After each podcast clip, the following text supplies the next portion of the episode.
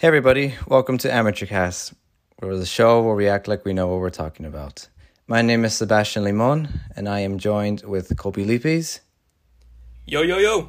And not Alex Papke, because unfortunately, Alex Papke has passed away.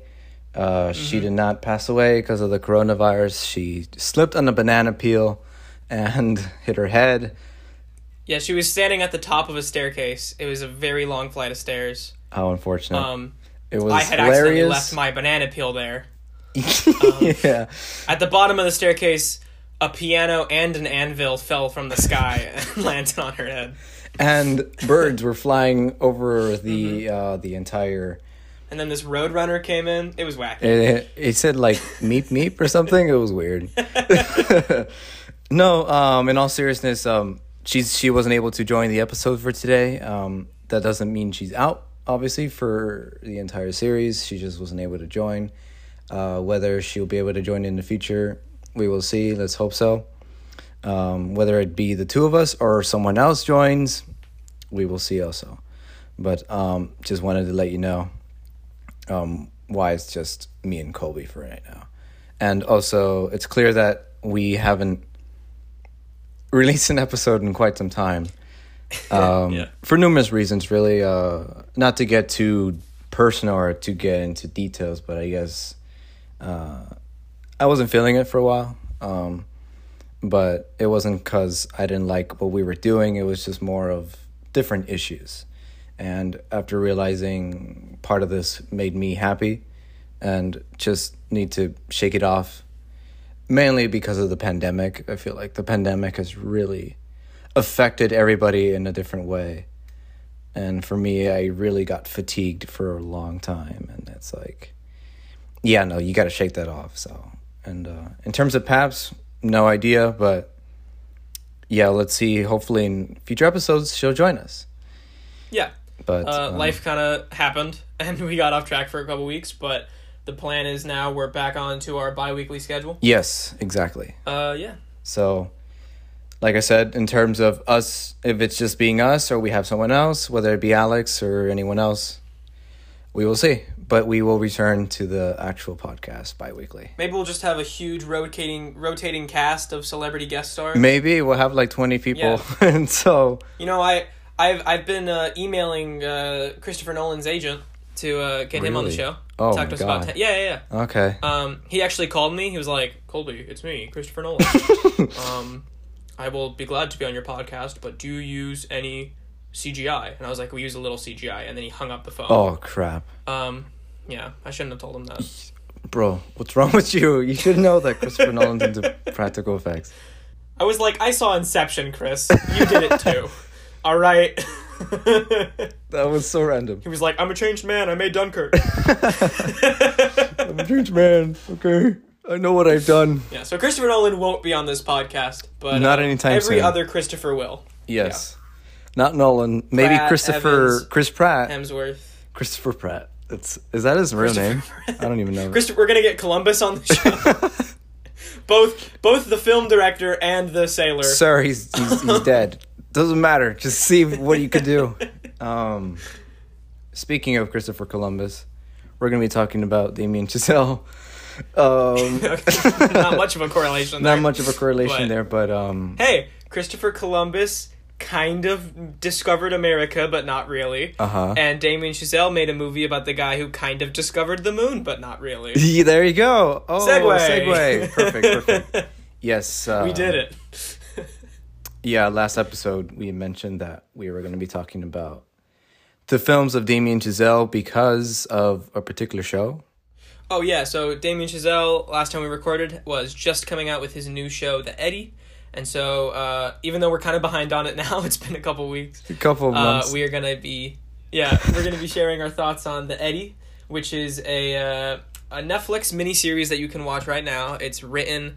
by Jack Thorne, I believe is his name, and the first two episodes are directed by Damien Chazelle, and then the rest of the series is executive produced by him. So we're going to be delving into those first two episodes today, because those are where we can really talk about Damien's style, and because we don't want to spoil the rest of the series for you, we encourage you to go watch it, because I think we both had pretty positive things to say about it overall. Overall, yeah, for sure. Overall watched the entire series. Colby, which ones did you see again?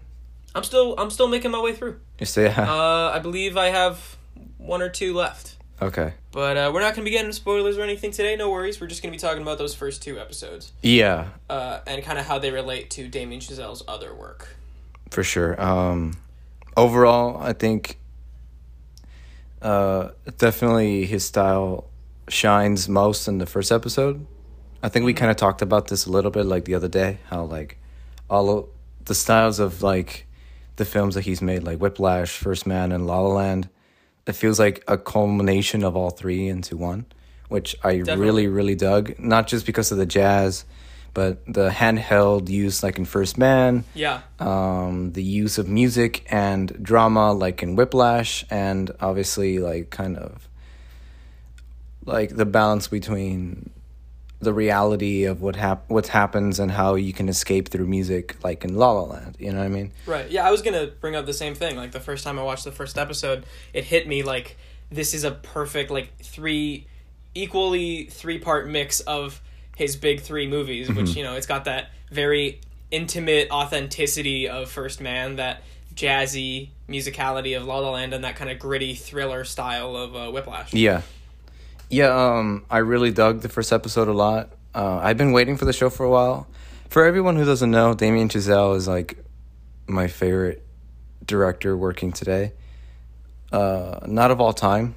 I would say that would probably be Martin Scorsese, but in terms of, like, right now and who I'm looking up to and looking forward to, it's definitely Damien Chazelle. Obviously, we'll get into detail why as the episode goes on, but I was very much looking forward to the show, but yeah, it felt very Cassavetes in how the handheld shots of each, just the intimacy of them playing the music. I love the opening shot, or it's this one long take. Yeah, it's almost like the long take in Goodfellas when we go see the when we're kind of seeing the the club as.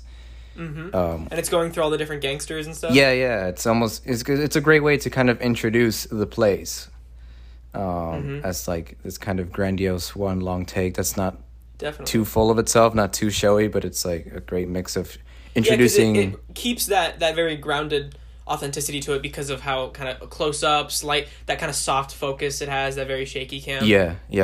And I noticed that's very a Damien thing because the first two episodes do that. Like 100%, like there's not one shot that isn't handheld. Yeah. But the later episodes are kind of shot more conventionally, so that's like a little flavor that Damien brought, I think. And I think no. Apparently, his episodes are the only one shot on 16 millimeter. Interesting. Yeah, okay. And because he's such a, because Netflix apparently doesn't want to use film for their original stuff.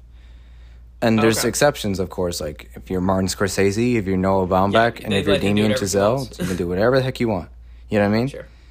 Mm-hmm. But if you're lesser known, like let's just say the Duffer Brothers with Stranger Things, right? You're going to use the format, like this specific aspect ratio and shot on digital. I think red cameras, I have no idea. But I don't know if you could tell. I definitely could tell, like in episode 3, I'm like, this isn't film. But I don't know if I noticed, like, oh, this is digital, but it definitely had less of, like, a grainy film look than the first two. Yeah, it was a different texture. It was a different feel to it, for sure. I think different episodes were fit well by different styles. Like, I think the third episode was fit very well by the style it was in, where it was shot a little bit more traditionally. Still a lot of shaky cam in there. Yeah. But just because that was kind of less of a gritty episode, it wasn't, most of it at least wasn't, like, in the streets of the nightclub. Yeah. Like the first two, it was mostly at the house of one character. And it was kind of like a party. That's a weird way of phrasing it. Weird way. I was going to say that was not a party. Well, it kind of turns into a party. It kind of does turn into a party. But, like, I love episode 3. Oh my god, there's without really spoiling anything, there's a moment in episode 3 where they kind of the characters express how they feel through music. And you really feel it. Like, you see it in their faces as they play and how they perform and how the audience kind of reacts to again, I'm being super vague right now, but it's really, like, I've seen it twice now, and each time it makes me cry. Because, like, you're able to feel their emotions through what they play, through the piano, through the singing, through the drums, and it's like, this is great. Like, you are able to really... Like, because that's, like, something that Damien does in all of his movies. He uses music as a way... Like, it's, like, how... Like, music is very important in all of his movies in one way or another. Even in First Man, where... Right. They use kind of like... I mean, music is self-expression for Damien Chazelle. Yeah, for sure. Like, that's his whole thing. It's music is just like a... It's not a physical manifestation, but it's just like an outward expression of feelings. Like, in all of his movies, he uses the music that the characters play or listen to as a pretty, like, open door into what they're feeling. Mm-hmm. Yeah, and it's just... It brings out this crazy emotional response every time. And, like, I think that's why his films feel so timeless. Even though, like, they have just come out recently, they still feel classic. And I think it's... Definitely. A large part of it is because of the music that he uses. Mm-hmm. Because it's so universal. It's like, very universal, yeah. Music expresses feelings no matter what genre or time period. Like, you get the mood that he's going for. And it's classic music, too. But it's not, like, pure 1920s jazz either. It's, like... Yeah. It's mixed... It's not an homage to a specific era. Yeah, I mean, it's not, like...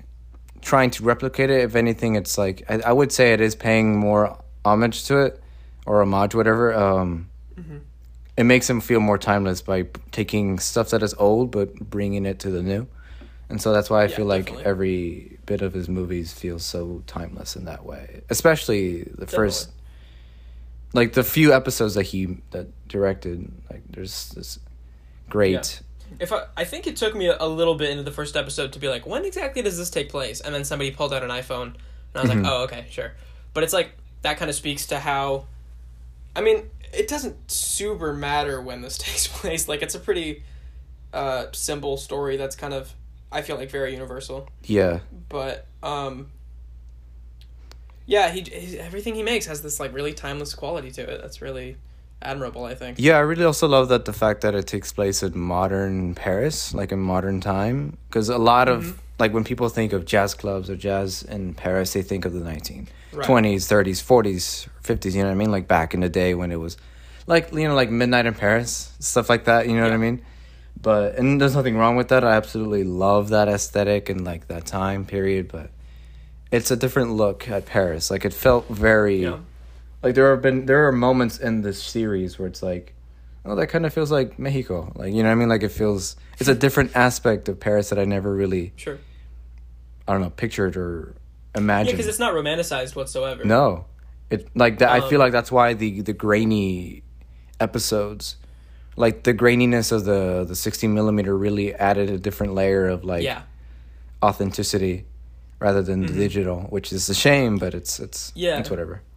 It's a little grittier, but, like, it feels like the part of Midnight in Paris that you don't get to see, you know? Yeah, there you go. Because Midnight in Paris is, like, it's fun, but it's, like, the whole idea is, you know, this guy who just romanticizes Paris gets to go back to this, like, golden age and meet the poets and all this, but, like, that's not what this is. This is jazz in a dying age, you know? Yeah, exactly. In a city that's kind of romantic facade is fading away, and I think that's what Damien Chazelle loves to do, because he basically did the same thing with La La Land. Oh, yeah, totally.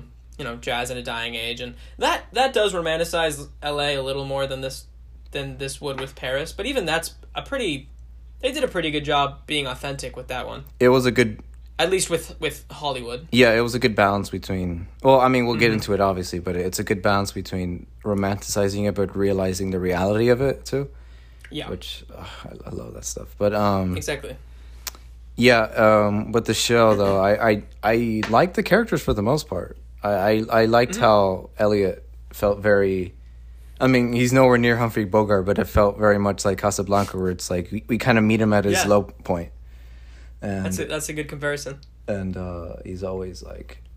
He gives, like, this kind of sinister glare towards everybody. He's not, like, despicable or unlikable, but it's almost like... To me, it's like a... like a damaged artist, I guess, or something like that. Like, I love stories like that, like, especially like in Casablanca, where it's clear that there's a past with this guy, and you want to get to know more about why he is the way that he is. Yeah, Elliot, I think, is a super engaging protagonist. Uh-huh. I feel like you really feel for him, and, like, you know, he doesn't always make great decisions, but you totally get where he's coming from, and you, like, understand mm-hmm. his passion and what he's going through, especially in his relationship with his daughter. Yeah. And that actor's fantastic. I can't remember his name. Let me look it up. But I was just watching Moonlight last night, and I saw him, and I was like, there's that guy. I know him from The Eddy. Oh, God. What's his name? Andre Holland, I think. Yep, Andre Holland, yeah. Yeah. Yeah, he's a fantastic actor. And while I have the cast pulled up, like Joanna Kulig as Maya, and I'm going to butcher this, but Layla Bekhti as Amira. And actually... one of my favorite performances in the first episode is Tahar Rahim as Fareed. Yeah. He was fantastic in the first episode. He's so fun and charismatic. He's really great. A great counterbalance between Elliot, who's a little more sour. I think his presence in the first episode really sets a good contrast with Elliot and really, like, sets a precedent for the way all of the other characters kind of feel and act throughout the rest of the show. Yeah. I think he kind of sets the rest of the cast in motion, and then they have to keep on with their character development through the rest of the series. I thought he did a really great job. Yeah, besides, like, the nice handheld graininess and obviously the music, I think what really stands out are the performances in the show. The performances are, like, really good in the show. Like, I didn't think they were going to be that great. Like, everything felt... Even a lot of the really minor characters that don't kind of get the spotlight until the later episodes. Yeah, like the band members who are not actors. Yeah. They're, like, actual musicians are really good in the show. Interesting. Yeah, they're not... Yeah, I mean, a lot of them in the first two episodes are, like, just in the background. Mm-hmm. Like, they don't have lines or really names. And then later you get to an episode where they're the main character. Yeah. And you're like, where did this guy come from? I love him. Yeah, like, yeah. It's great. It's great. It's wonderful. And Amandla Stenberg is that as Julie, as Elliot's daughter. Yeah, it's at least on IMDb. That's what it says. I'm probably butchering all these names. We are sorry if you're listening to this somehow. Please email us. Yeah, Amandla. Thank you for listening. You're really good in The Eddy. Yeah. I'm sorry, I got your name wrong. Tell your mom I'm sorry. Tell your mom, please. No, but what do you call it? If I were to say anything that's weak of the show, it would probably be the thriller aspect of it. Like, the actual... Personally, sure. And, like, I didn't hate it or I dislike it. I just thought it was a big contrast to... Like, the kind of police investigation subplot? Yeah, all that stuff. Sure. In terms of, like... It definitely filled the time well. Like, it... But also, I did kind of feel like each episode could have been shorter. Mm-hmm. Like, this definitely could have worked as a movie, I thought. Like, I definitely could have... Like, the best aspects of each episode could have worked into, like, this one great movie called The Eddy by Damien Chazelle. Sure. Yeah, I agree with you there. But at the same time, it's still, like, great to see... Like you mentioned earlier, like there's an episode. There are episodes that are dedicated to certain characters, and you get to learn about them, and you kind of fall in love with them, and you see why they are the way they are and stuff like that. And it's great stuff, but I feel like the strongest aspects of the show are the characters' dynamics between each other and the music that they play, and how The Eddy is kind of like this escape for them. How it's like this one place where they come together and they feel free to express themselves, to be themselves. And I mean, like I said, like how we said with Damien, how all of his movies uses music in a certain way. Again, this show uses music as a way to kind of free yourself, in my opinion. But as much as I could see this working as a movie, it's still cool to see it as a show. And yeah, I think it works well as a show. You get more details than you would in a shorter movie. Mm-hmm. But you were saying, like, if I had to pick something weak about it, it would probably be that it can drag a little bit, like in the middle of long episodes. Yeah, I agree. And I think because the episodes are long and it's a pretty, like, weighty, kind of heavy show, because of that kind of thriller subplot you've got going on. Mm-hmm. It's not a binging show, no. Like most Netflix shows. it can kind of, when you finish an episode, I don't feel like super hooked at the end of an episode. Like, I've got to watch the next one now. Mm-hmm. I kind of feel like, all right, I'll take a few days off and I'll come back to this in a bit. Yeah. And that's not necessarily bad, but it's just the episodes, I think, could have been a little shorter, and it might have just been a more kind of dynamic show. That could seem bad because, like, everybody's like, oh, you got to watch Stranger Things. You're going to binge it. Right. Because everybody, like, with Netflix, they have, like, it's not a good show if you can binge it. You know what I mean? If it's not binge-worthy. You know what I mean? And that's not necessarily true for The Eddy. As much as I did feel that, I had to binge it because it's Damien. I love you. And so, I mean, it's not that it felt like a task or anything. Obviously, I thoroughly enjoyed the show, but I can definitely see it turning people off. Like, this isn't for everybody, I can tell. Definitely not. Definitely not. I think anyone who's a Damien Chazelle fan, who's you know, liked his previous stuff, if you just like La La Land, this is similar to La La Land, but a lot darker. Yeah. But if you like La La Land and First Man or Whiplash or all three, then this is definitely for you. If you like music and jazz especially, you'll probably get a kick out of it. And if you're definitely more into, like, avant-garde filmmaking, like, if you appreciate filmmaking, you'll get a kick out of it because it's very Cassavetes and very French New Wave, and how, like, they use the camera as, like, almost documentary. But we should mention, if you haven't seen the show, it's in French, like, half of it. It's kind of like half French, half English, because it takes place in Paris. I feel like we talk about a lot of French stuff on this show. We've only had 3 episodes. What have we talked about besides... Portrait of a Lady on Fire. Yeah. Ratatouille, but that's not in France. It's just in Paris. That's still... Yeah. True, we've talked about a lot of things that take place in France, though. Monty Python has a French guy. If you can count that. It's got a French character played by a British guy. A British guy. Doing an accent. And now The Eddy. And... Yep. Yeah. No, but... Gosh. No, I thoroughly enjoy the show. And oh my gosh, did you notice how the first episode ended? What are you regarding specifically? Do you know how Damien's movies end? This is going to be a spoiler, by the way, for all of his movies. By the way. No, but all of his movies... We are going, as usual, we're going to spoil the 3 movies that we were talking about after this. Yeah. After this review, which is his 3 feature films. Yeah. Without truly spoiling the first episode, all of his movies end with 2 characters looking at each other. And there's no... You know what I mean? Like, when you notice that? Oh! Whiplash. Yeah.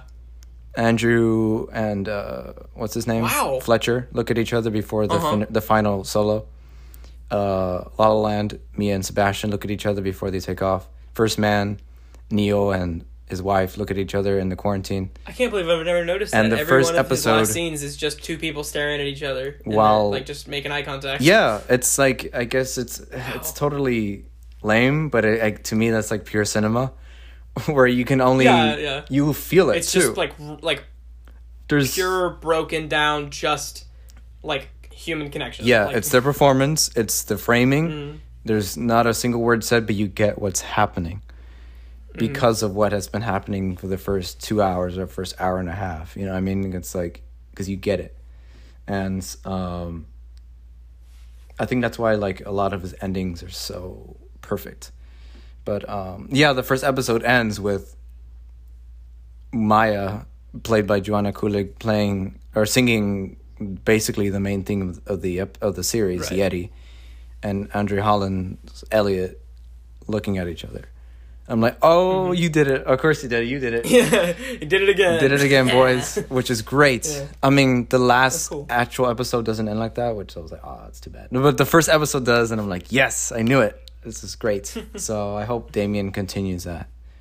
I feel like that's kind of like a reflection of pattern. The ending of City Lights without getting into details. Because that's how City Lights kind of ends. Yeah. They look at each other.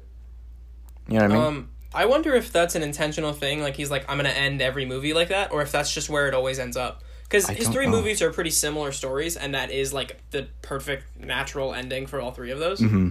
So, yeah, no idea. I wonder how intentional that is, or if it's just kind of like, that's the kind of ending he likes. That'd be cool if he's like, okay, I have this idea. How's it going to end with these two looking at each other? Yeah. So Damien Chazelle, I think, has a talent for endings. Yes, which obviously we'll get into. The endings are like the best parts of his movies. I think everybody can agree with that. That's really hard for a writer. I don't know if there's another modern writer who's as good at endings as Damien Chazelle is. Like, he really knows how to... Because I think every movie of his, like, there's a sense that everything has been leading up to this moment. You know, yeah, and once we get there, it's not exactly what we think it is. It shows us what we wanted, and then it what really happens is the opposite, and then we're left like that with the ending, with the emotion of what happened. Like, it just kind of ends when you think about it, like especially Whiplash. Like, but it doesn't feel, even though it is kind of abrupt, it never feels abrupt in the sense that it's like cutting off the story. It never feels like, wait, no, I need more. Like, you feel like, wow, like what a satisfying conclusion, I guess. Yeah, it's the best way to end it. There's nothing else that needs to be said, nothing else that needs to be shown. Yeah, Whiplash being the best example. I mean, I'll come out and say Whiplash has got to be my favorite, like, ending last scene of any movie. I think even Guy and Madeline ends the same way. Really? Yeah, with two people looking at each other. Yeah, they do. Interesting. He's playing a trumpet to a girl, and they both kind of look at each other, and then it cuts to black. Damien Chazelle loves that ending. Yeah, I guess he does. I respect that. That's really cool. If you're into Damien Chazelle, if you like jazz, if you enjoy cinema, and that way, check it out, definitely. If you're not into that at all, you don't really care about filmmaking, you just wanted to be entertained, then don't watch it. I guess it won't be your thing. Maybe check it out. I mean, try it, but I doubt it'll hold your attention. Yeah. If you're just looking for like a binge show on Netflix.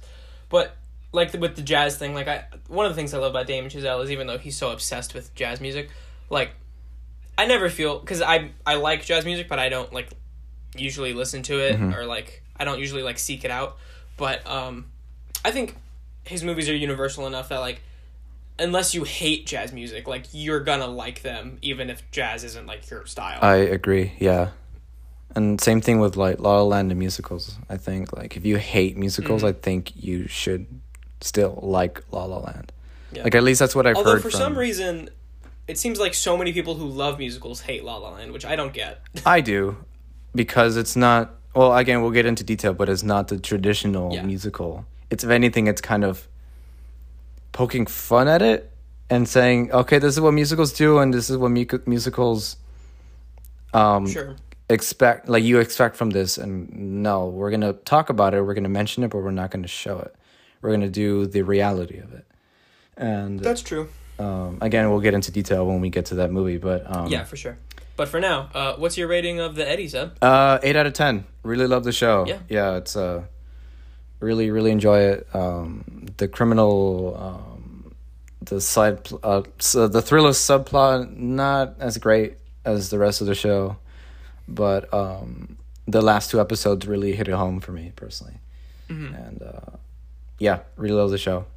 Well, what about you so far? I think I would go 7. Maybe that last episode will be the nail in the coffin to give me an 8. Yeah, we'll see. Hopefully, if not, it's cool. But I think it's funny how we always give everything a good rating on this show, which makes sense because the premise is what are some of our favorite movies. True. Yeah. But I think the only negative rating we've given is Onward, and even that was like, that wasn't even like a 1 either. But it wasn't good. Yeah, that either wasn't bad. Maybe we should do an episode for our favorite trash movies. We will. We will. Don't worry. We're not complete, our favorite terrible movies. We're not complete, like I mean, don't get me wrong, we love movies obviously, but we're not like every single movie's good. No, there are bad movies out there, okay? No, but yeah, great show. Thoroughly enjoyed it. I can see myself seeing it again someday. But speaking of jazz, actually, I wanted to mention Guy and Madeline a little bit, like a minute or two. Right. For those who haven't seen it, it's his very first movie, technically. He made it in college. It was his thesis. Ugh. It was his thesis from Harvard that he made. And no theatrical release, right? I think like some screenings at like Sundance and stuff like that, but not like an actual. Yeah, exactly. It wasn't like that. But did you just say that Damien Chazelle went to Harvard? He went to Harvard. Yeah. He studied film at Harvard. Yeah. Can you do that? Huh. Yeah, that guy's smart. Yeah. Harvard, out of all the schools. It's crazy. Harvard. I didn't even really know that Harvard had, like, a film program. I didn't either. I mean, I guess any school has, like, a film major, but... But you don't go to Harvard for film. No. You know what I mean? You go to USC. You go to... Yeah, USC Chapman. Or UCLA or... Yeah. Interesting. Yeah, but... No, yeah, it's a cute, basically, epilogue to La La Land. It's a musical. It's a very intimate, handheld, shaky cam. Very much shot like how The Eddy is shot. Only it's in black and white, and it's a musical, basically, about this couple, this guy who's named Guy, or I guess, who's a trumpeter, and Madeline, who's I think she wants to be an actress, but I'm not too sure, but basically they kind of break up in the beginning, and they're meeting other people, and then they kind of realize they're still in love and stuff like that. And obviously, mm-hmm. Damien also loves using stories of love, or I guess relationships, mixed in with this... Yeah, kind of with a backdrop of jazz and... Jazz and music and... acting and just, like, aspirations for fame, kind of? Yeah, like, his movies artistic are very much genre style. Like, the styles are very genre, but the stories are very real and honest, which I love. Yeah. So, again, without getting into the spoilers, it's a cute movie. It's his weakest one, but it's not bad at all. I would probably give it overall like an 8 out of 10. I really love the movie. It's like... And it's all in black and white, right? It's in black and white. It's shot on 16 millimeter. It feels intimate, but it's like... The music's great. It feels very classical. Justin Hurwitz did the music, actually. Like, they met in college, apparently. And that's where they kind of... That. There's so many, like, pairs of, like, directors and composers... Mm-hmm. That, like, stick with each other because they're friends and they met when they were super young. I love that. Yeah, like, not just, like, composers, but, like, I mean, like, any, like, a collaborator, like, screenwriter or actor. Yeah, like, that's true. Sam Raimi and Bruce Campbell. There's a specific pattern with composers, which I think is funny. Like, yeah. Did you know that Sergio Leone and Ennio Morricone went to elementary school together? Yeah, that's crazy. Rest in peace, Ennio Morricone. Oh, yeah, R.I.P. Probably the... greatest composer of all time. Yeah, my personal favorite composer of all time. Yeah. But yeah, to get back to Damien Chazelle. Yeah, Guy and Madeline's a cute movie. I recommend it. I think it's on... You can buy it on DVD on Amazon or something, or you can even go to, like, online and find it. But it's, again, it's, like, one of his movies that he made in college. It's not, like, Whiplash, where you can buy it or rent it or on... Right.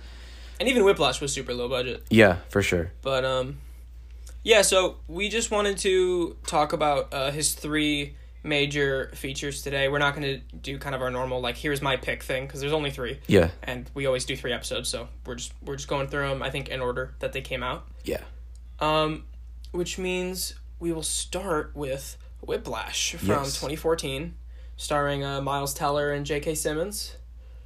And, God, I love that movie. I mean, what can you say that hasn't already been said, right, about Whiplash? I mean, in terms of word of mouth, because that's how I heard about it. I didn't see any trailers or anything. I've just heard, oh, there's this movie called Whiplash. You need to watch it. Yeah. But I don't know if it was a big commercial success. I don't think it did super well. I mean, well, for such a small budget movie. Yeah. Obviously, it wasn't the highest grossing film of the year, but I think it was the one everybody saw that everybody loved. You know what I mean? Like, I can't think of someone that sees this and think, oh, that sucked. Sure. Honestly. Like, it's so entertaining. It's really good, and it's in my top 12, maybe top 10 favorite movies of all time. For sure. Personally. It's my favorite Damien Chazelle film. Mm-hmm. I think J.K. Simmons' performance in this movie is one of my favorite performances in any movie. It's scary. I'd say it's terrifying. It's up there with Willem Dafoe in The Lighthouse. That and... As far as recent performances that have been, like, groundbreaking. Oh, for sure. Definitely. Yeah. Yeah, I mean, it's genuinely terrifying. And funny. It's, like, a weird mix of him being, it's like... It's true. I mean, yeah, there's funny in it, and there's, like, genuine heart in it. Like, there's scenes where he comes off as really genuine. Oh, yeah. But then, all of a sudden, he snaps into legitimate, like... sociopathy. Yeah, like a freaking monster. It's great. Yeah, it's crazy. And his dichotomy with Miles Teller is like a perfect reinforcement of just the movie's theme of, like, what's more important, like, success or mental health. I mean, how far are you willing to go to achieve your dream? And I think all of Damien's things have that question. Mm-hmm. You know what I mean? Like, definitely. Whether it be how far are you willing to go to the moon? How far are you willing to go to become an actress, or own a jazz club? Or all these... Yeah. Every one of his movies is about people who have a really clear goal, mm-hmm. and then they learn over the course of the movie that if they want to achieve that goal, they have to sacrifice something. And it's usually their relationship. In this movie, it's, you know, his mental state. Basically mental health, and his, like, just his ability to be a normal person. I think at the end of the movie, he basically becomes J.K. Simmons. I think so, too. And if there's an interview with Miles Teller where they asked him, you know, where do you think your character goes after this movie? And he was like, I'm sorry, this is such a bummer answer, but I think he kills himself. Yeah, like saying like he died of cocaine or something, or like died of drugs. Yeah, something like that, like he overdosed. At like 32 or something like that. Yeah, by the end of the movie, J.K. Simmons breaks him down, but in doing so, makes him the success that he always wanted to be. Yeah, It's brutal. It's absolutely brutal, because... I mean, there are a lot of aspects of this that I relate to, especially the fact that that dinner scene, especially when he's... Yeah. How nobody takes his drumming and the art and his passion seriously, except for sports. You know, sports is cool. That's where they're going to go. And as someone who has never been sporty, as someone who has never really cared for that and has always been a guy who has been into arts, and I've kind of seen how people look down on those people. Like myself, that moment was like super satisfying for me. Yeah, that's a very, very relatable scene, and it only drives his character's motivation more to become a great drummer. Yeah. But like that crazy quote when he says, "I'd rather be dead at 30 and have everybody remember me than be sober and 90 have nobody remember who I was." And it's like, I mean, they're talking about Charles Parker at the dinner table saying, you know, why do you want to be Charles Parker? And he's like, because we're talking about him at this dinner table. Yeah. Like he had no friends, but we're still talking about him. People remember him. The fact that we're talking about him shows what an amazing musician he was. Yeah. And also like stuff of like, what does success mean to you? Some people think like, some people for success is, oh, I have a family, I have a wife or a husband and kids. And to me, that's success. That's good. That's fine. To some people, I want to have a business and be all by myself and all that. Like, that's fine. And here, I guess, it's just to be remembered. You know, like at least he wants to leave a legacy. He wants to do something. That's fine also. But I guess the kind of point of the movie is to show how dark that can get, I guess, or just how if there's a line to cross. They even ask that too, like there's a moment where Miles and JK are at a club, and he asks, is there a line of like trying to push someone and excluding them from being the next Charlie Parker? And he's like, no, there is no line, because the next person would not be discouraged. You know what I mean? It's like, I think crap. I kind of think that's what the entire movie is about, is Miles Teller trying to find the line. Yeah. And I don't think he finds it until he realizes he's already crossed it and like that's become crazy. Ruined. Yeah.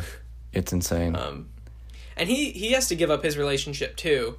But it's, you know, it's a much less of a subplot than it is in La La Land or First Man, but he has a girlfriend who he goes on a couple dates with early in the movie, and eventually he becomes a jerk to her. And basically he breaks up with her saying, you know, I need to achieve my dream of being a musician, and you're going to hold me back. Yeah, he's basically saying, you're in my way. Yeah. Like, what a jerk. And he's trying his best to be genuine. Like, he's trying to be honest with her. And you can tell, like, his intentions are good, and he doesn't like saying this from Miles Teller's performance, but he honestly believes, because of Fletcher, because of J.K. Simmons' character, that this is what needs to happen. If he wants to be Charlie Parker, he needs to let go of everything except for drumming. That's crazy. I don't know. And at that point, I feel like you'd be worried of like if this character is likable at this point, but I don't know. It's almost like you kind of feel bad because you kind of want him to succeed, but you don't. it's weird because it's kind of a downfall story and a success story at the same time. Yeah. He has success as a drummer, but he loses his everything. He loses who he is in the process. Yeah. I just realized that the whole time we're talking about this, I'm sitting under a big Whiplash poster in my room. Yeah. Yeah. And what's funny about it, little callback to earlier, it's in French. Oh, it is. That wasn't intentional. I just ordered it on Amazon without reading it, and then when it came, I was like, this is in French. Receive un film de Damien Chazelle. Starring J.K. Simmons. Are you able to see it right now on this? A little bit, call? Yeah. Oh. That's great. I love it. No, but, what else can we say? Like, I also love, not that many, I mean, I feel like when it comes to first viewings and, like, great movies, there's, like, especially this one, it's like, oh, J.K. Simmons, the music, the ending, like, that's what you're going to get out of it. But, like, after, like, seeing it multiple times, you see, like, other little things that you begin to appreciate. And I don't just mean with this movie, I mean, like, with any of your favorite movies. Like, here, like, there's a great moment when Miles Teller asks out that girl that he's gonna go with. Like, it's such a great little moment. Mm-hmm. With the chocolate covered raisins. No, chocolate. No. The moment when he actually asks out Nicole at the theater, and then he's like, "Would you ever want to go out with me, like ever?" Right. And she's like, "Please go away." And he's like, "Oh, I'm sorry." And she's like, "I'm kidding. I'm kidding." Yeah. And like, and that she's great like, no, little. I'm messing with you. Come on. Yeah, like I'm messing with you. It's like a great. It feels so genuine and feels so. And he just takes her to this like little kind of dinky pizza joint. Yeah, but they connect. Like it's that. Great. Like when she puts her foot on his foot, it's great. And it's that kind of like raw human connection that Damien Chazelle really likes to explore right before destroying your heart. Yeah, basically. He gives you like this little droplet of like, isn't this cute? Now it dies. Yeah. No, but yeah that's a. Gosh, it's, do you have anything else to say about Whiplash? I mean, we mentioned it, but that ending is just. It's amazing. I can't. The direction of it, the editing of it is freaking phenomenal. Both performances. Yeah, Whiplash is one of the best edited movies I've ever seen. It did win best editing, but no, I think it should have won like screenplay, maybe even picture, because. I love Birdman. I adore Birdman, but like. Oh, this lost to Birdman? Yeah. Oh, come on. I don't know. I love Birdman. I understand why it won, but Whiplash is going to be remembered. It's already classic. You know what I mean? Like, it's already a modern day classic, but. Yeah, and it's more, like we were saying before, it's more universal by far. Yeah, I think so. But yeah, not to put Birdman down, I absolutely adore that movie. It's amazing, but Whiplash is. Was my personal favorite, but yeah, that ending. I mean, like I said before, the whole movie was leading up to this moment, and literally, yeah. And we get to the point, and then he goes up to him, and J.K. goes up to Miles and says, "I know it was you," and basically he's there to sabotage him. So that's what but I mean. Then they like, kind of accidentally end up. Yeah. I mean, not working together because Miles is trying to, spite him by being the best drummer, but then JK turns around and you see on his face, like, I've done it. Like, I've achieved what I wanted. Yeah. I've made my apprentice into a great musician. Yeah, it's crazy. Like, that's what I mean when I said, like, everything has been leading up to this moment, and then everything falls flat when he basically humiliates him. And you think, that's it, the movie's going to end like this, and then he goes back and does that amazing drum solo, and that you're getting the ending that you wanted. Yeah, and he reclaims that audience that's like been taken from him by JK, by Fletcher. Yeah, and then at the end, before it completely finishes, you get that great, I like to call it the Chazelle gaze, between Miles and and JK. Zoom in on both their eyes. Like, the first time you watch it, you think like, oh, I have respect for you. But the second time it's more like I have found my Charlie Parker stuff, like, I feel like the first time you watch the movie, for me it was at least like this guy, like Miles was basically trying to gain this teacher's respect, but upon third, 4, 5, 6, 7 times seeing it, you realize like, no, I think JK is kind of doing this deliberately so he can have his own Charlie Parker. So he can... Because in the beginning of the movie, he sees the potential in him. And he knows the drive and this young kid, and so he's gonna push him. He's not doing it because he's a jerk. He's doing it to get that pleasure of being the teacher who brought up the next Charlie Parker. Mm-hmm. And it's crazy how you can kind of see that in upon a second or a third viewing. Yeah, but then at the midpoint of the movie, Fletcher gets that phone call that one of his previous students has killed himself. Oh, yeah. Kind of driven crazy by how obsessed he became with music. He was saying that it was an accident, but it was revealed that he killed himself. It's revealed later that he actually killed himself. And that serves as, like, this kind of dark forecast to both Fletcher and Miles Teller's character, I think Josh is his name, of, is this the road I'm going down, you know? Yeah. Like, that guy, kind of his story very much reflects mine. Oh, it's not Josh, it's Andrew. Okay. I don't know why I said Josh. You know, Andrew's thinking, is this where I'm going to end up too? And according to Miles Teller, it is. But, yeah. I feel like that's what happens too, honestly. Yeah. I mean, yeah. It's just, it's such a dynamic movie. Yeah. It's so memorable. I feel like I can, like, I mean, show this to anyone and anyone will like it. You know what I mean? It's like you said, it's very universal in that way. I was about to say it hits you like a truck, and then I realized that's not great phrasing. Well, like, because he definitely gets hit by a truck in the middle of the movie. He gets hit by a truck in one of the scenes. Yeah. Jeez, and that scene does hit you like a truck, because that's one of my favorite scenes. I mean, it comes out of nowhere, but in the perfect way where you're like, wait, what? Like, yeah. And it kind of goes whack for a second, and your heart is pounding. You're literally on the edge of your seat. Like, what is going to happen? What is going to happen? What is going to happen? Mm-hmm. And he gets to the concert, and he's all bleeding. It's a mess, and it's terrible. He's bleeding all over the drum set. Tells him you're done. And then he attacks Fletcher. Yeah, he attacks him. And that's, like, one of the best all is lost moments in any film. The end of Act 2, basically. Yeah. And, yeah, great movie. You have anything else to say about it?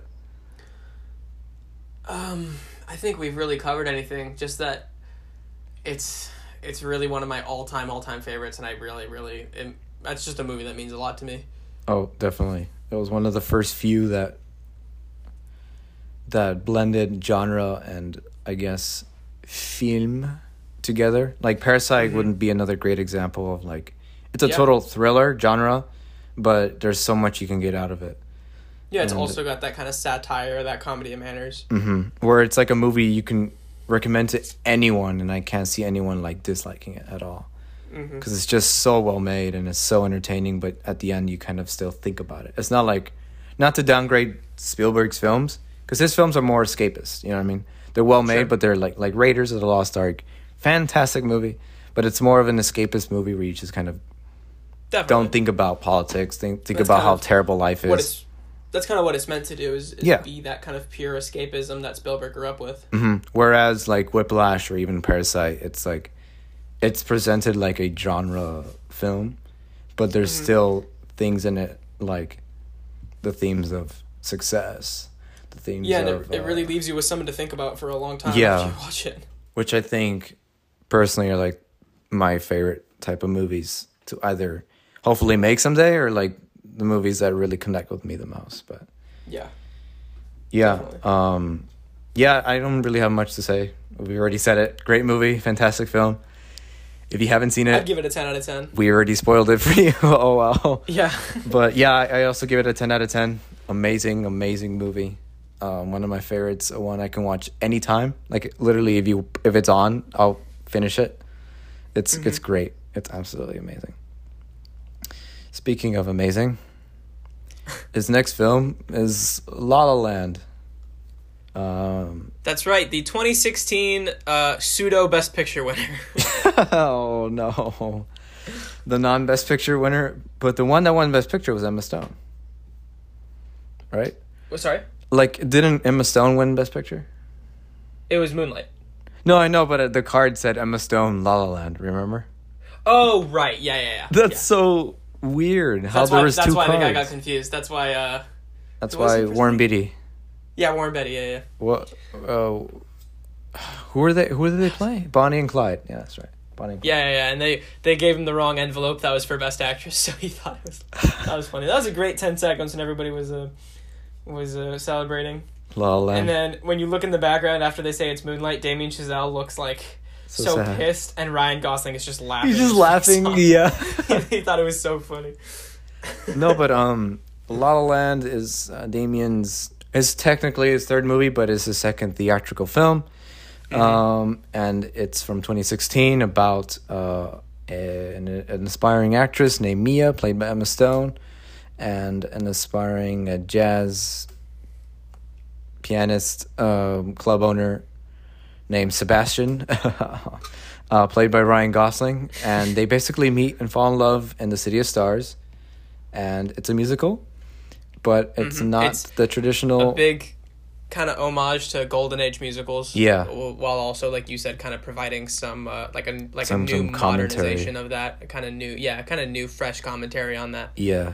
But I do think it is a love letter to those more than it is... Yeah, it's definitely playing homage to it, and it's clear that it's influenced by it in the presentation, but it's not exactly trying to be one of those movies either, I think. But this is my personal favorite film of Damien Chazelle for many reasons. But yeah, Kobe, what do you have to say about La La Land? I mean, we talked about it a little bit in the first episode because we were kind of comparing it to City Lights. Mm-hmm. And we talked about how much me and you both kind of fell in love with it the first time we saw it. In regards to the kind of Golden Age musical things, it's interesting that there are times in this movie that it takes very directly from like... classic musicals. Like the ending sequence is kind of not ripped off, but kind of lifted directly from An American in Paris, but given like this new kind of more modern twist mm-hmm. that is a better reflection of La La Land's story. And it's because in American in Paris it is a big happy ending, right? Mm-hmm. And in this it's kind of a big imaginary happy ending that precedes the actual ending, which is heartbreaking. Heartbreaking and honest and awesome. But so it's almost like it's saying that kind of Golden Age musical like doesn't exist anymore. Yeah, basically. You can't have it both ways. You can't become successful as an artist and keep this happy relationship. Like you have to choose one, and they both choose success. Yeah. And also, is it worth it? Mm-hmm. You know what I mean? Is that what you really... Because at the end, I feel like Ryan isn't too happy. I get the sense that... I mean, he's alone. I think both of them are artistically fulfilled, but I think they long for each other. Yeah, especially when they give that smile at the end. When, mm-hmm. But I feel like that smile was more like they're happy for each other. They're happy for what they had and for what they gave them. For what they gave mm-hmm. each other, which is basically... an extra push for their success.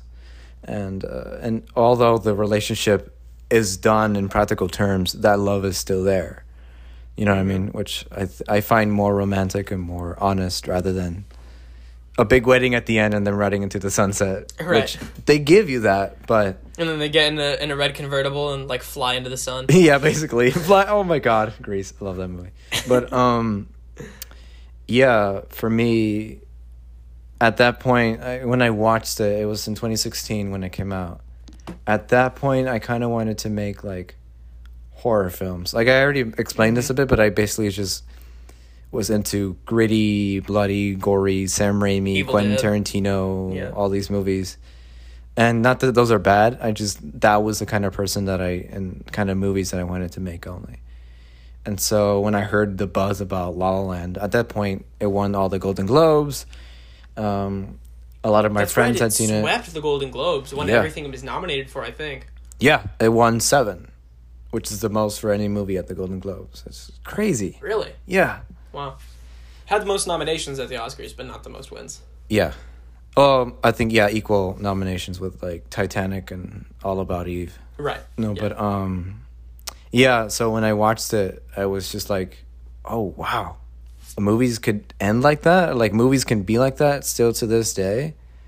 Like I was immediately transported from the opening with mm-hmm. like the long take and Another Day of Sun and the freeway. I was watching the the director's commentary track recently, and they were talking about how they thought they were going to have to cut Another Day of Sun. You imagine? Because, I mean, they were saying, you know, they had filmed it, they worked really hard on it, but they thought they needed to leave it on the cutting room floor because, you know, it doesn't really introduce the characters or, like, the story in any way. But what it does do is, like, set the tone so perfectly and, like, tell you this is the world we're in. Yeah. And it immerses you really fully in that world. For sure. And if you don't like that, then you can leave. You know what I mean? Like, this is a musical, and we're going to be singing and dancing. I love that opening sequence. I think it's great. If you don't like it, it's also, leave. Yeah, it's also a big love letter to Los Angeles, which is what the whole film ends up being. Yeah, to the point where, like, at the end of the song, you kind of see L.A. in the far, like, far away, almost like the Emerald City in The Wizard of Oz, something like that.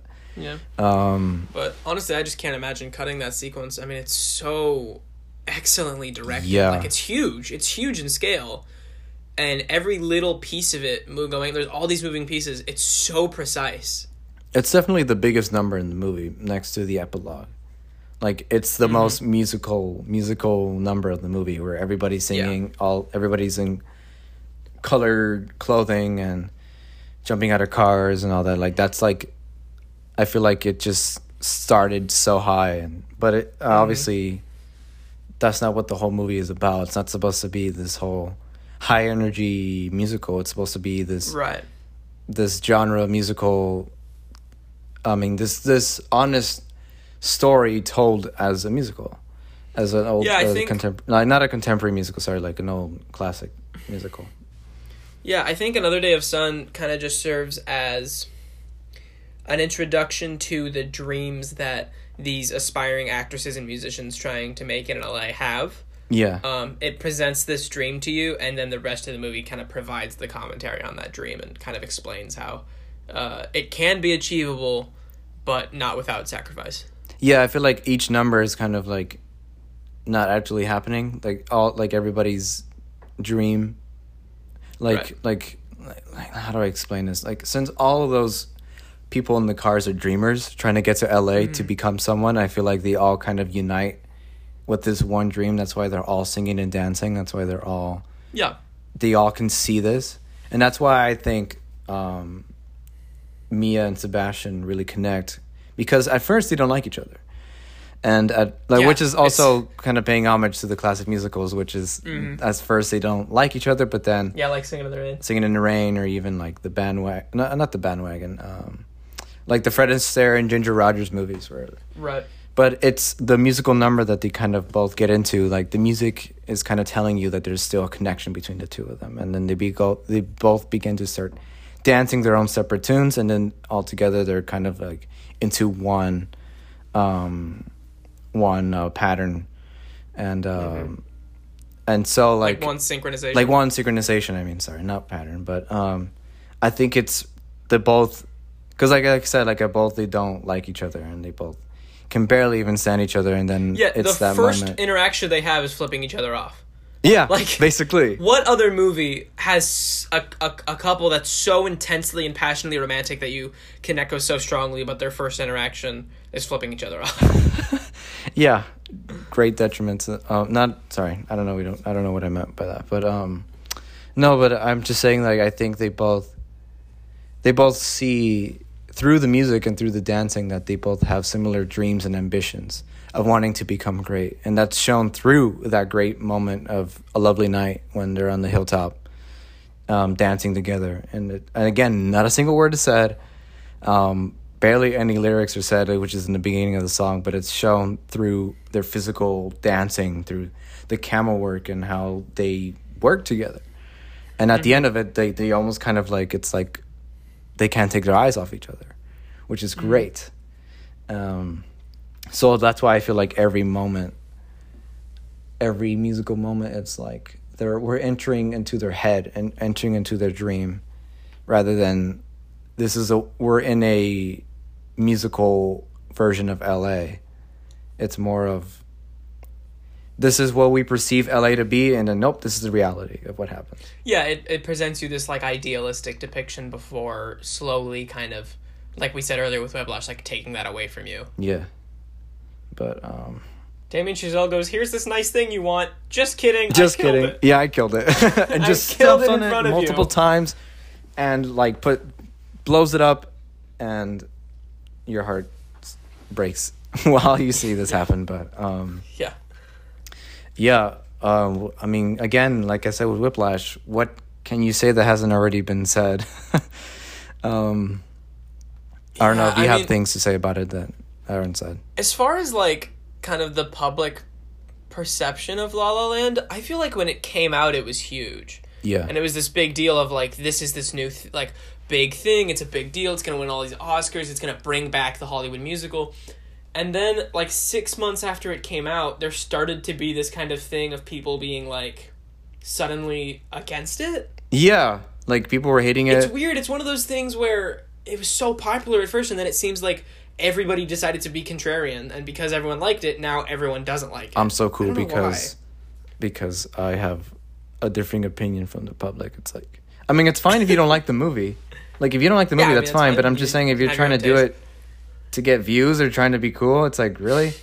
You know what I mean? Like, I totally get it. Like, there are some people that I know that don't care for it as much, but it's like, they understand why I love it personally. You know what I mean? Like, we can have a conversation about it. There's just some people, though, that I've talked with that just flat out hate the movie, and I'm like, I don't get why. Like, can you explain to me? And they're just like, oh, you're so funny. Alex was here this episode because she has some hot takes on it we could have discussed with her. Apparently, but, yeah.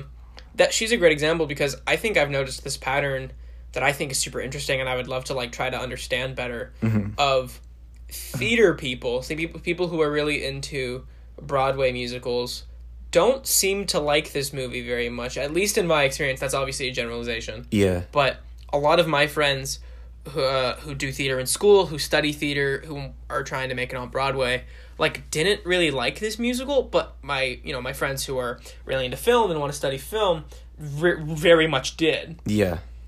I wonder what the contrast is there. What I heard one person say, our good friend who shall not be named, I guess, for copyright reasons. I think you know what I'm talking about. Is she said, like, it's not really a musical. I was like, what do you mean it's not a musical? She was like, it doesn't have enough songs. Yeah, but I was like, but it has songs, so it's a musical. No, yeah, but I mean, there's a point to the actual movie because like the first half, I feel like, is a classic Hollywood musical. And then after the planetarium scene when they kiss, it just kind of comes into reality. That's another great like dream sequence, kind of idealistic scene. Oh, great scene. But it's like, because when they say, because I've heard that too, like, I would have loved the movie more if the music wasn't in it. And I'm like, well, you're kind of taking away the point of the movie, which is that the fact that they're basically using the musical as a way to show the expectations and reality of dreams versus reality. You know what I mean? And it's not like it's supposed to be An American in Paris, or supposed to be Singing in the Rain or West Side Story, where every scene has a musical number. The first half is, and then the second half is supposed to be kind of a rebuttal to that. Yeah, and it's basically just kind of just saying, yeah, like our expectations for what we have, not just for musicals, but for LA and for the things that we want to do in life and what we really need to do and what really is at stake here. And really just for artistic fulfillment in general. Yeah. So it's not a dumb, everything's happy musical. Like Thoroughly Modern Millie has like a total cliche storyline. But that doesn't matter. Like, you're at the theater there for the performances, for the music, for the actual spectacle of it. And here at the movies, I'm trashing a musical that we were both in together. Yeah, I love the musical. Don't get me wrong, but it's total cliche story. But but that's not the point of like a Broadway musical. You know what I mean? Like, they're not supposed to be that. They're supposed to be spectacle driven. They're supposed to be singing driven and all that. Even like Les Miserables, which is not that great of a movie in my opinion, but it has like great moments that only could work on Broadway. And I think, I mean, it's been a while since I've seen it. We could rewatch it someday, but I mean, I feel like people, when they say that, they were expecting a musical like Singing in the Rain, An American in Paris, or even like the classic Broadway musicals where every scene is like heightened and everything is and it's not a heightened movie. Like Emma Stone and Ryan Gosling's performances are very modern day, very natural, authentic and natural. I think I mean, Singing in the Rain is my second favorite movie of all time. I love Singing in the Rain. Yeah. But the point you're making is true, that there's, you know, there's a place for escapism and there's a place for realism, and I think the best of both Broadway and film blends those two really well. And I think La La Land is a great example of that, because there's plenty of great escapism in this movie, and there's also plenty of, you know, real heartbreaking realism. Yeah, and that's the point of the movie. Like, if you take out the music and the musical aspect, then it's just going to be another romance movie where they don't end up together. It's just a bummer movie. You know what I mean? And, but I don't know if another director could balance those two elements as well as Damien Chazelle does, because it could have been messy, you know, it could have been inconsistent, and it could have been like, it could have sucked. Some of this is escapist fantasy and some of it is like brutally real. Yeah.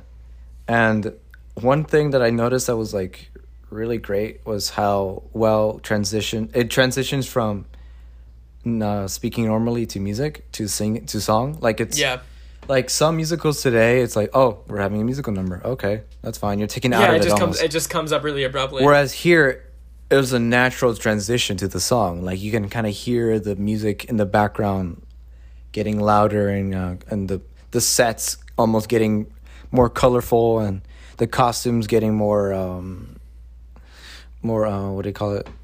I guess in tone and in match with the background and everything. But that's another thing that I think the movie does very well, that it's able to blend when you're going into an escapist moment and then bam, back to reality, which is great. I feel like every musical number kind of goes bam, this is reality again.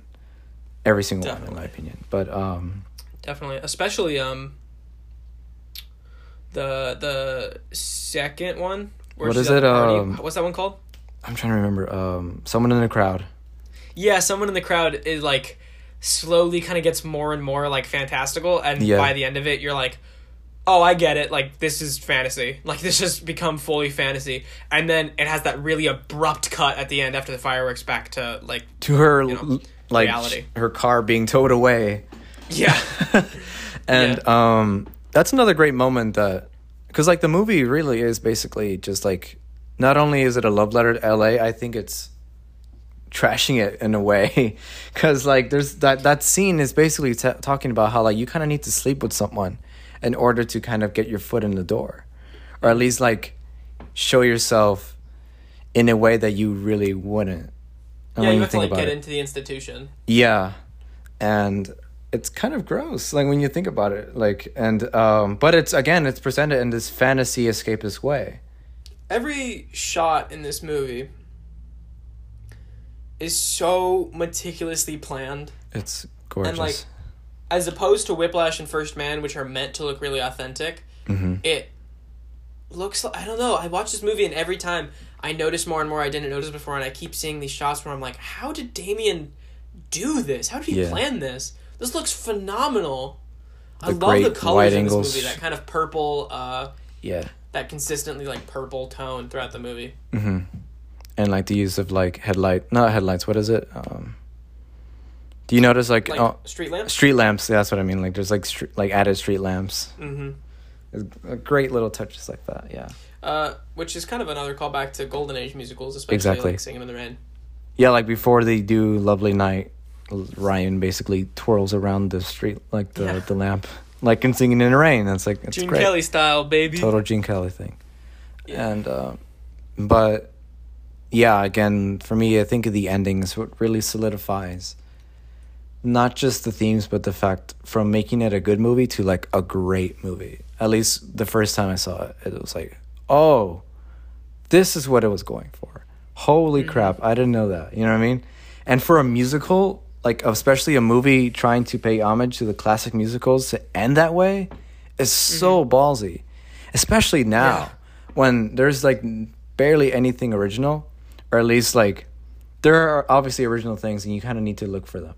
But in terms of it being mainstream, of it being this big, it's, like, so... Especially a musical. An original musical with new songs. I think a lot of people didn't like the ending just because it's unsatisfying. Like my mom. Hi, Mom. Hi, Mrs. Sleepies. Yes, Mrs. Incredible is. Yeah, I love the ending. I mean, I think it's the whole point. I think it's like the movie does not work without the ending. Otherwise, it's just fantasy. It's just fantasy. Another escapist movie. Yeah. But no, and that's what I say. I don't love escapism. Yeah. I'm literally sitting under a poster. I'm looking around my room right now. I've got 4 big movie posters. One of them's Whiplash, and the other 3 are like total escapist. I see Singing in the Rain, Raiders, which is an escapist movie. Raiders is a total escapist. Baby Driver is a total. Little bit less escapist, but it's still like fun and stylized. Yeah, that's more stylized. Than so not to say I don't love escapism, but you know, there's a place for it, and there's also a place for showing you the reality. And like we were saying, I think Damien Chazelle like makes those one place and like blends them really well. Yeah, for sure. So what would you rate La La Land? 10 out of 10 by far. It's easily top 5 favorite film of all time.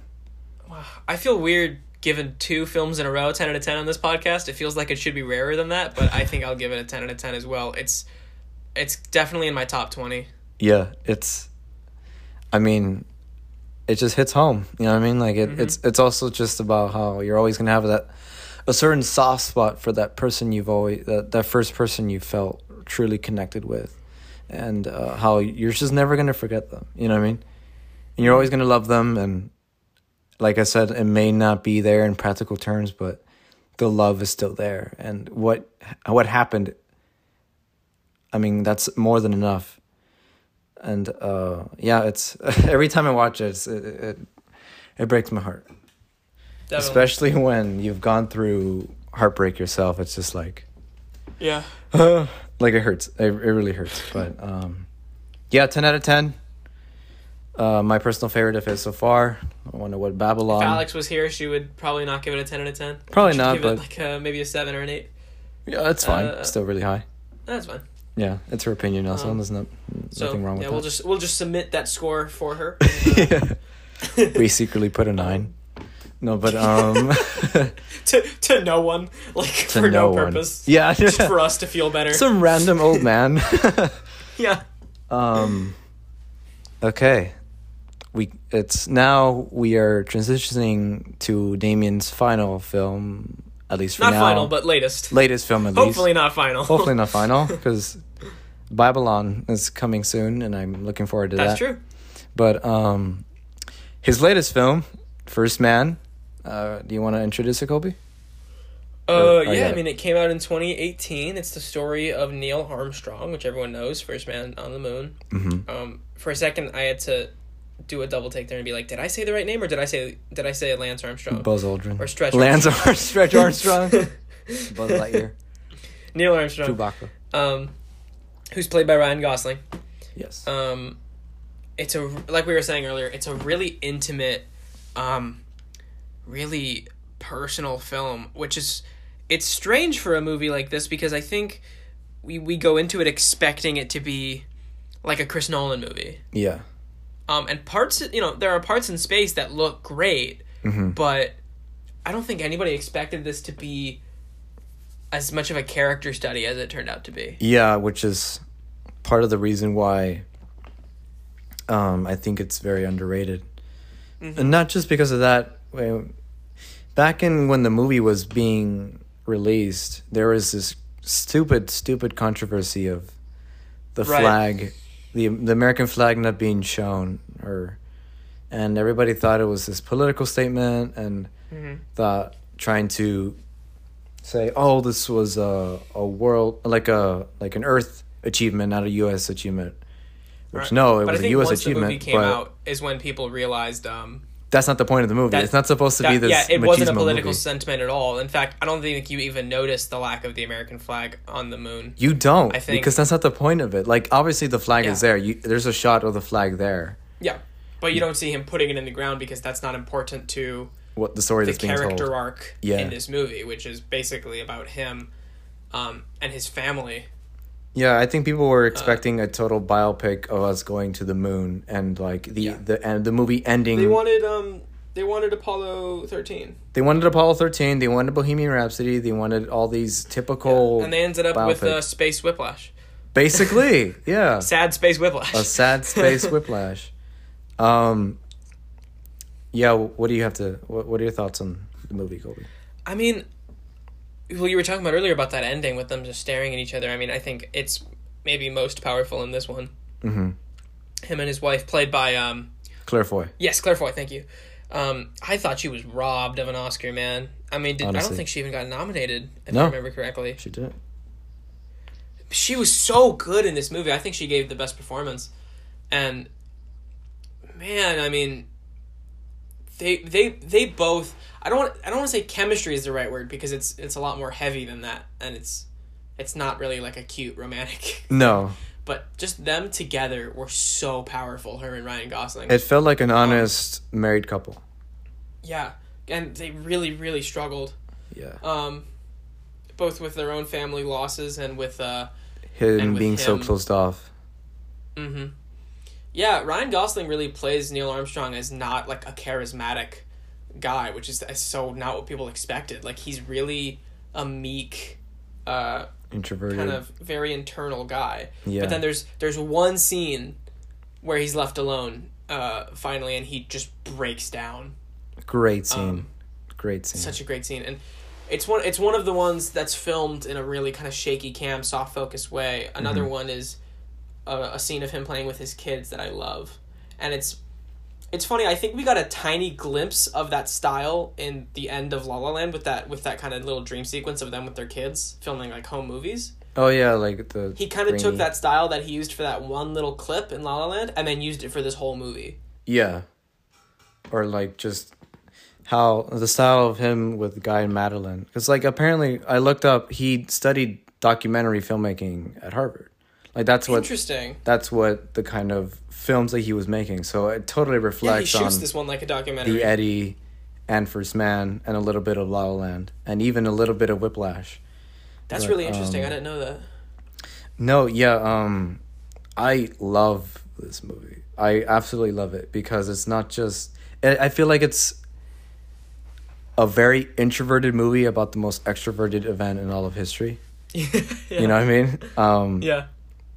People, obviously, I think were kind of expecting Freddie Mercury for, like, Ryan Gosling or, like, someone like Tom Hanks and Apollo 13 or something like that. Mm-hmm. And that's not what's given here at all. It's an honest portrayal of an actual introverted man. Like, Neil Armstrong was actually like that. He was very closed off.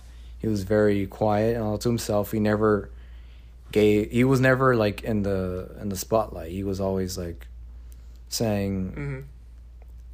It was everyone else's contribution. All he's doing is he's just a part of the team. Like I don't deserve all the spotlight. He was really selfless. He was very selfless. And I think because of that, the losses that he experienced in this story like hit him so much harder. Yeah. And because it's so much in his very like personal perspective, they hit you really hard too. For sure, yeah. And I mean, I think a part of the reason why the movie didn't do so well at the box office, one, because people were trying to boycott it for that stupid controversy that didn't even need to be there, and I think also because people were just kind of turned off by how slow the movie is. I mean, there's a difference between slow and boring, though. It's a slow movie, but it's definitely engaging, like, for me personally, at least. Like, it's 2.5 hours long, and as someone who is very also introverted, who is very closed off at moments... I really connected with how Ryan played Neil. It's like, I know how you're feeling, bro. Like, I know exactly... Like, I don't know, like, for me personally, it was just like... I don't know, I guess it was just kind of like an honest portrayal of how an introverted person would react to these crazy circumstances. Yeah. I think out of his three movies, it's probably the least consistently... emotionally resonant, which is why people kind of felt like they couldn't engage with it, and that's fair. I engaged with it. I thought it was very like emotionally fulfilling, but I think for a lot of people, because it was slow and steady and intimate, mm-hmm. and they weren't used to that from Damien Chazelle because he's been so like stylistic before. Yeah. Then they were kind of turned off by that, and they couldn't engage with it, and they couldn't resonate with it too much. Mm-hmm. But I think. To resonate with it as much as I did is such an accomplishment for a guy like Neil Armstrong. Like, for him to take this mythic figure. Yeah. And make him so vulnerable and human, like so incredibly vulnerable. I think that's like such a huge accomplishment. Yeah, definitely. Especially like with an event like going to the moon, which we none of us can relate to, and just make it basically. Well, speak for yourself, Seb. Oh, whatever. But I have a vacation home.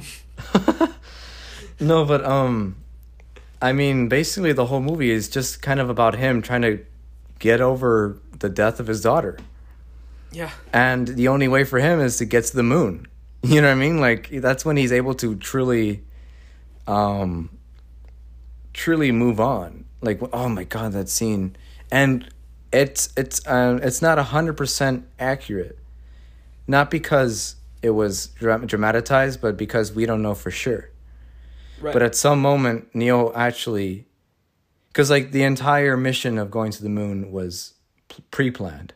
Everything was scheduled. Everything was rehearsed of them stepping into certain places, getting certain rocks and stuff like that. But at some point, Neo, the actual thing, he did go to a crater for, like, 10 minutes. Mm-hmm. And when he came back, there's a photo of him in the ship teary-eyed.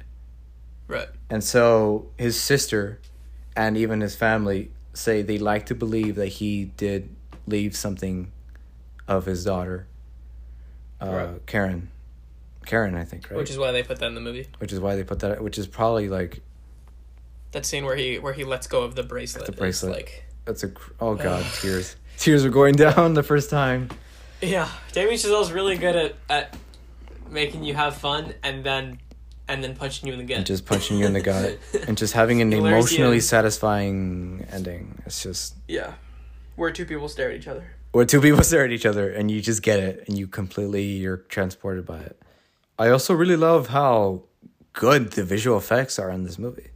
Yeah, they're great. I mean, they're subtle. Yeah. And I think I remember, you know, at first in 2018... thinking to myself, like, why would they give best VFX to this? Like, you can't even tell there's VFX, but it's like, oh, that's the point. Like, that's, yeah. Like, it's not most VFX, it's best VFX, and the best VFX are the ones that blend in with the movie and support the story. Yeah.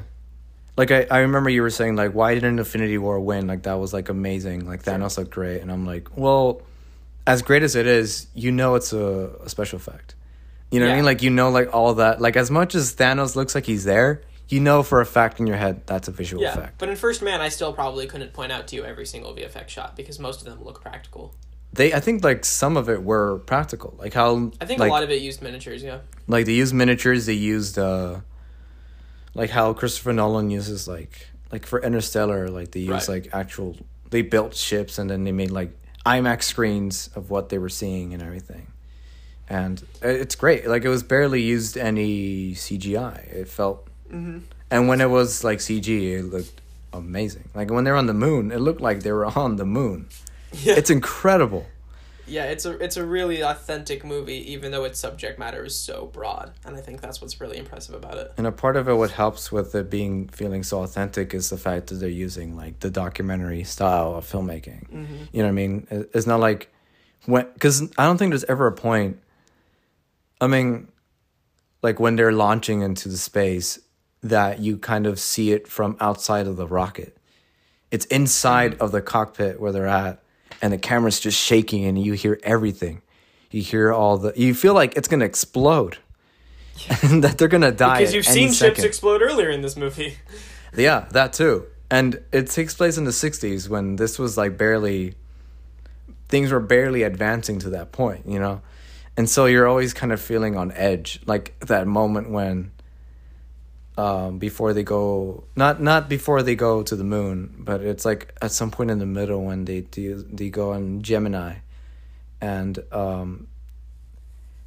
the entire time it's kind of filmed in his POV, and everything's shaking, all the walls are creaking, you hear like nails falling, even there is a fly even inside the cockpit, and like all those little details. It just feels like you're in a small atomic bomb.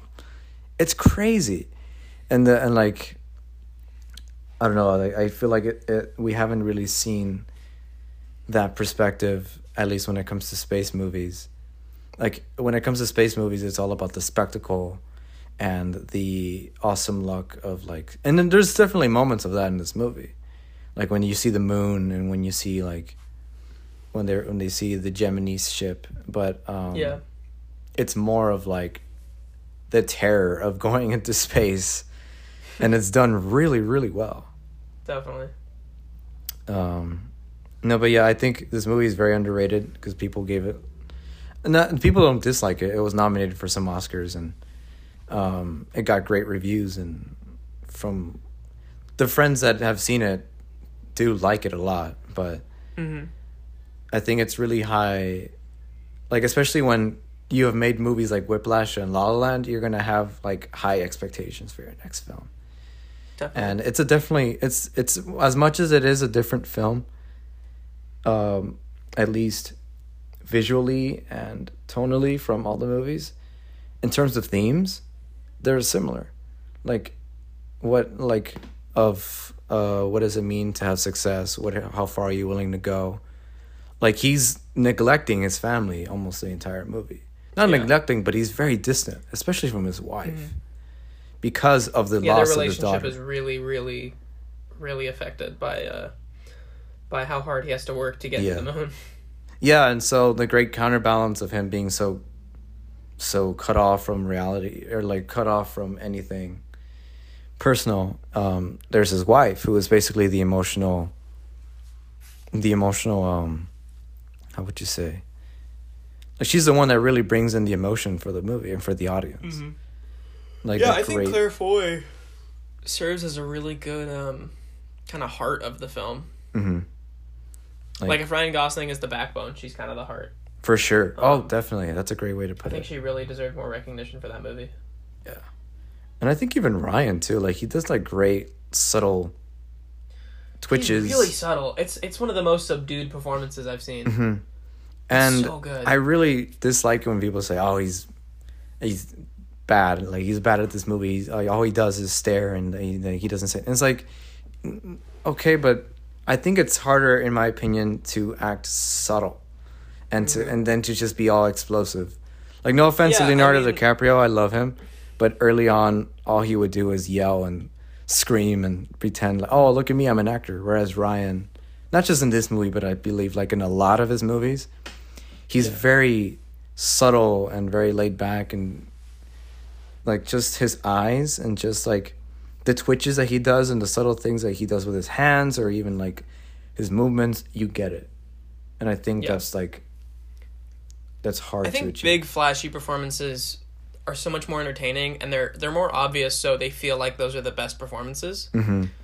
But subtle performances are way harder. I think so, yeah. And I'm obviously not comparing myself to Ryan Gosling. But like all I'm saying is like in acting experience that I've had, the performances where all I've had to do is run around and scream and be big, like took no effort from me.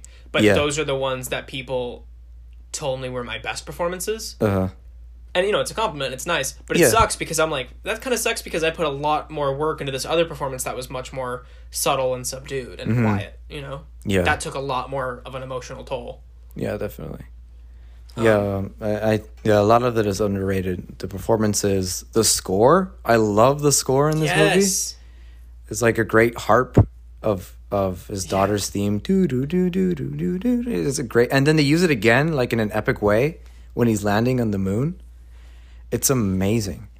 Yeah, it's great. Again, Justin Hurwitz. We haven't talked about Justin Hurwitz. Justin Hurwitz is freaking talented. How have we gone through this whole episode not talking about Justin Hurwitz? He's an incredible composer. He's one of the best currently working composers there is. He's Damien Chazelle's right-hand man. He's amazing. For sure.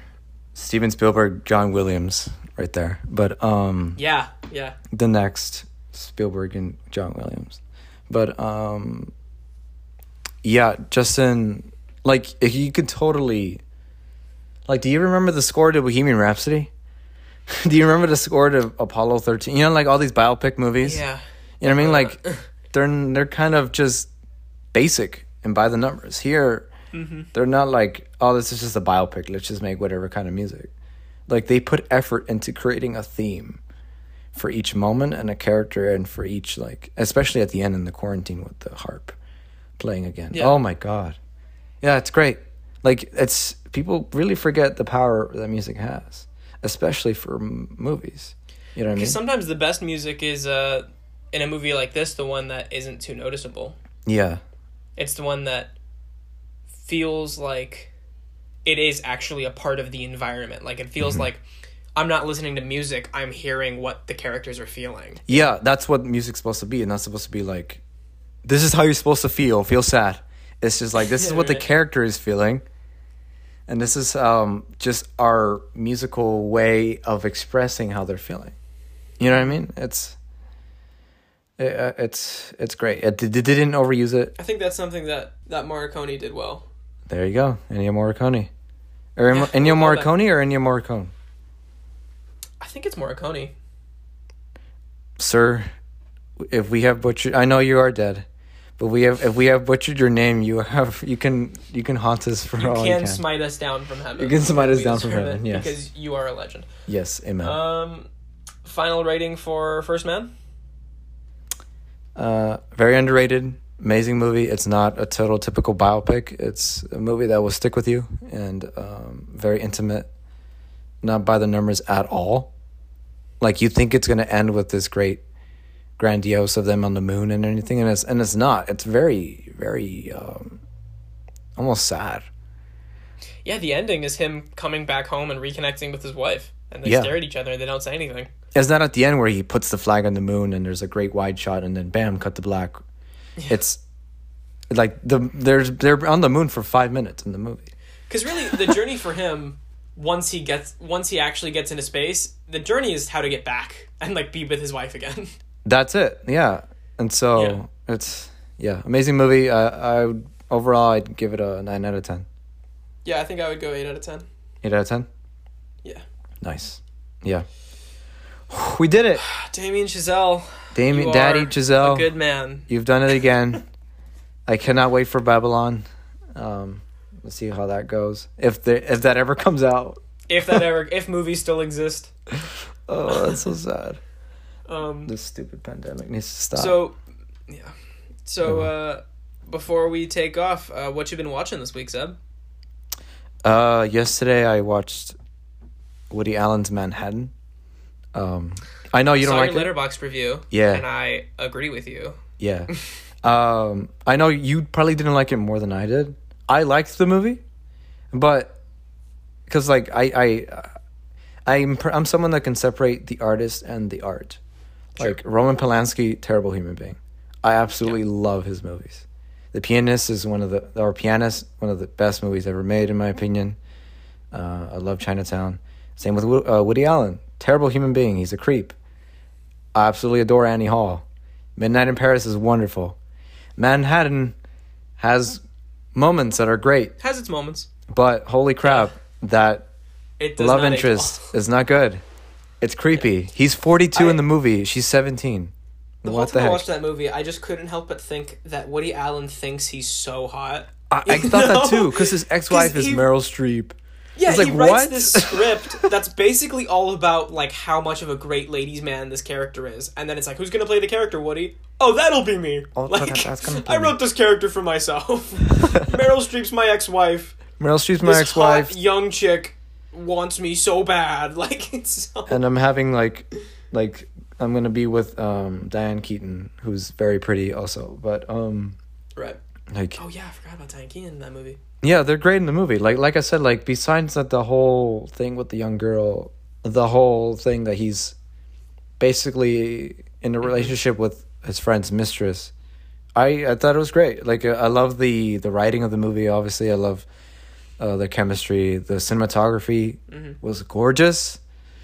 I think like on an episode or two, you were saying how you don't think... I mentioned how I didn't love that it was in black and white. Yeah. I didn't feel like it needed to be.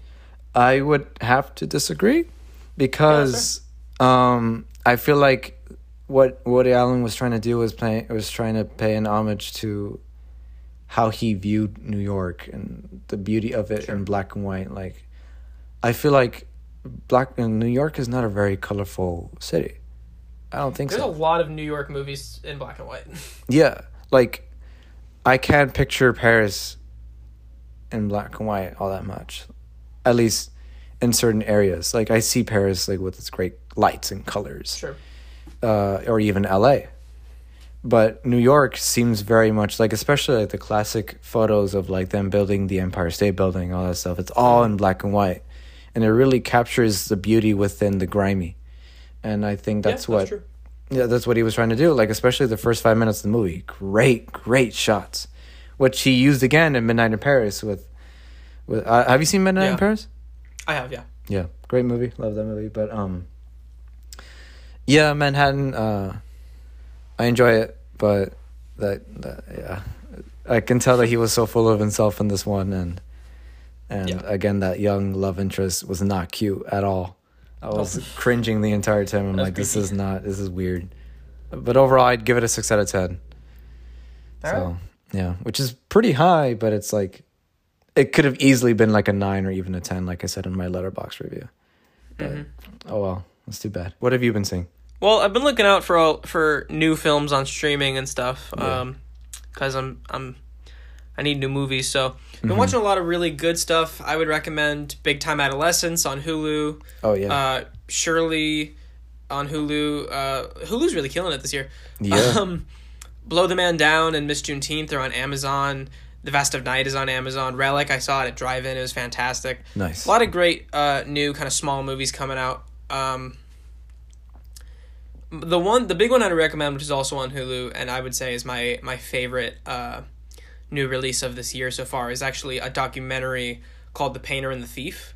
Oh, okay. Which I really want to put that name out there because I feel like nobody's seeing it, but it's a really, really fascinating documentary about how this painter actually befriends a guy who stole one of her paintings. Whoa. And kind of helps him better his life. Okay. And they learn a lot from each other. It's really beautiful. I was really excited to see it because, 2020 has been a bummer of a year for movies, and I felt like sadly, I need a great movie to call my favorite, I need something that like really is meaningful to me, and I think I found it with this one. Nice. So I really recommend Painter and the Thief. Check that out on Hulu. Also in the last 2 weeks, is for like old stuff, I finally got around to marathoning all of Jacques Tati's movies. I haven't seen any of his movies. Are they good? Yeah, Seb, I think you would really love them. They're really definitely up your alley. But I bought the Criterion Collection set, which is usually super expensive, so I couldn't get it before, but I finally found a great deal on it. Nice. So I watched all 6 of his feature films and a couple of his short films. He is definitely one of my favorite directors now. I hope we'll talk about him in a future episode, but he's we'll see. He has a collection, right? Yeah, there's a Criterion Collection with every one of his feature films. There's only 6 of them. Okay. There's one in there called Mon Oncle, which might be my personal favorite. Mm-hmm. And I swear to God, I've never heard this before. I haven't heard anybody talk about it, but I am 100% sure that it was like the biggest inspiration for Parasite, because the parallels are uncanny. Really? Yeah. Like rich and poor and stuff?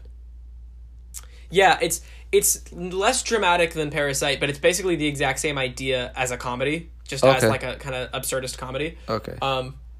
There's a lot of parallels both in the story and also just visually, like small little details, like the little kid in Parasite with the big Native American headdress. Mm-hmm. That's in Mon Oncle. Stuff like that. Oh, really? Yeah, super interesting. I really recommend it. Okay. Hopefully in the future I'll try and check them out. No, yeah, I did recently go to Barnes & Noble and got some Criterion movies. So nice. I rewatched Being John Malkovich. Have you heard about that? I haven't seen it yet. I want to. It's amazing. Because I love adaptations. It's so weird, but it's great. That one, The Umbrellas of Cherbourg. I bought that. Great movie. Hopefully we can talk about that another time. And Don't Look Now. Have you heard about that one? A horror film? I don't know. Nicholas Roeg. It's basically the original Hereditary, and that it's about the horrors of losing a family member, and how like it's basically in the beginning. It has Donald Sutherland and Julie Christie, and they lose their daughter. She drowns in a pond or a river or something outside of their house, and the whole movie is basically about them just kind of trying to deal with it, as they're both on a holiday in Italy, but also like there for work. And at some point, 2 women who are psychics say, "I've seen your daughter. You have no reason to be sad." Like, that doesn't like Hereditary. Yeah, you know what I mean? And it's basically just a psychological thriller of them really dealing with it. And it's one of the best edited movies I've seen. But it's definitely... It's both weird. It's weird. It's like it's of its time, but it's still cool. You know what I mean? Mm-hmm. Yeah, overall, I'd give it like 8 out of 10 or something. Have you seen Blythe Spirit? Which one? Blythe Spirit. No. It's a movie based on an old Noel Coward play. It's a kind of a similar concept, but totally just as a comedy. Oh, really? I watched it a couple weeks ago, I think, after we recorded the last one. It's so funny. Yeah? It's a really great kind of classical comedy, but it's about a guy who is just married to his new wife. They just get home from their honeymoon, and then his ex-wife, who died, shows up as a ghost. That's awesome. Yeah. Wait, that sounds great. It's really funny. I recommend it. It's on HBO Max. Oh, okay. I'll check it out when I can. So speaking of Hulu, that we talked about. Let's pretend I was talking about Hulu. Yes. Speaking of Hulu, another new movie that just came out and is kind of making a big splash right now is Palm Springs. Splash. So, pool. Oh, pun in that movie. I've watched it twice now. Seb hasn't watched it yet, but no. We are going to be talking about it in the next episode, and we're going to be giving our thoughts on Palm Springs and talking about our favorite rom-coms. Yes. So we will see you then. Thanks for watching, everybody. Yes, thank you guys. A lot of fun. Take care. Bye-bye.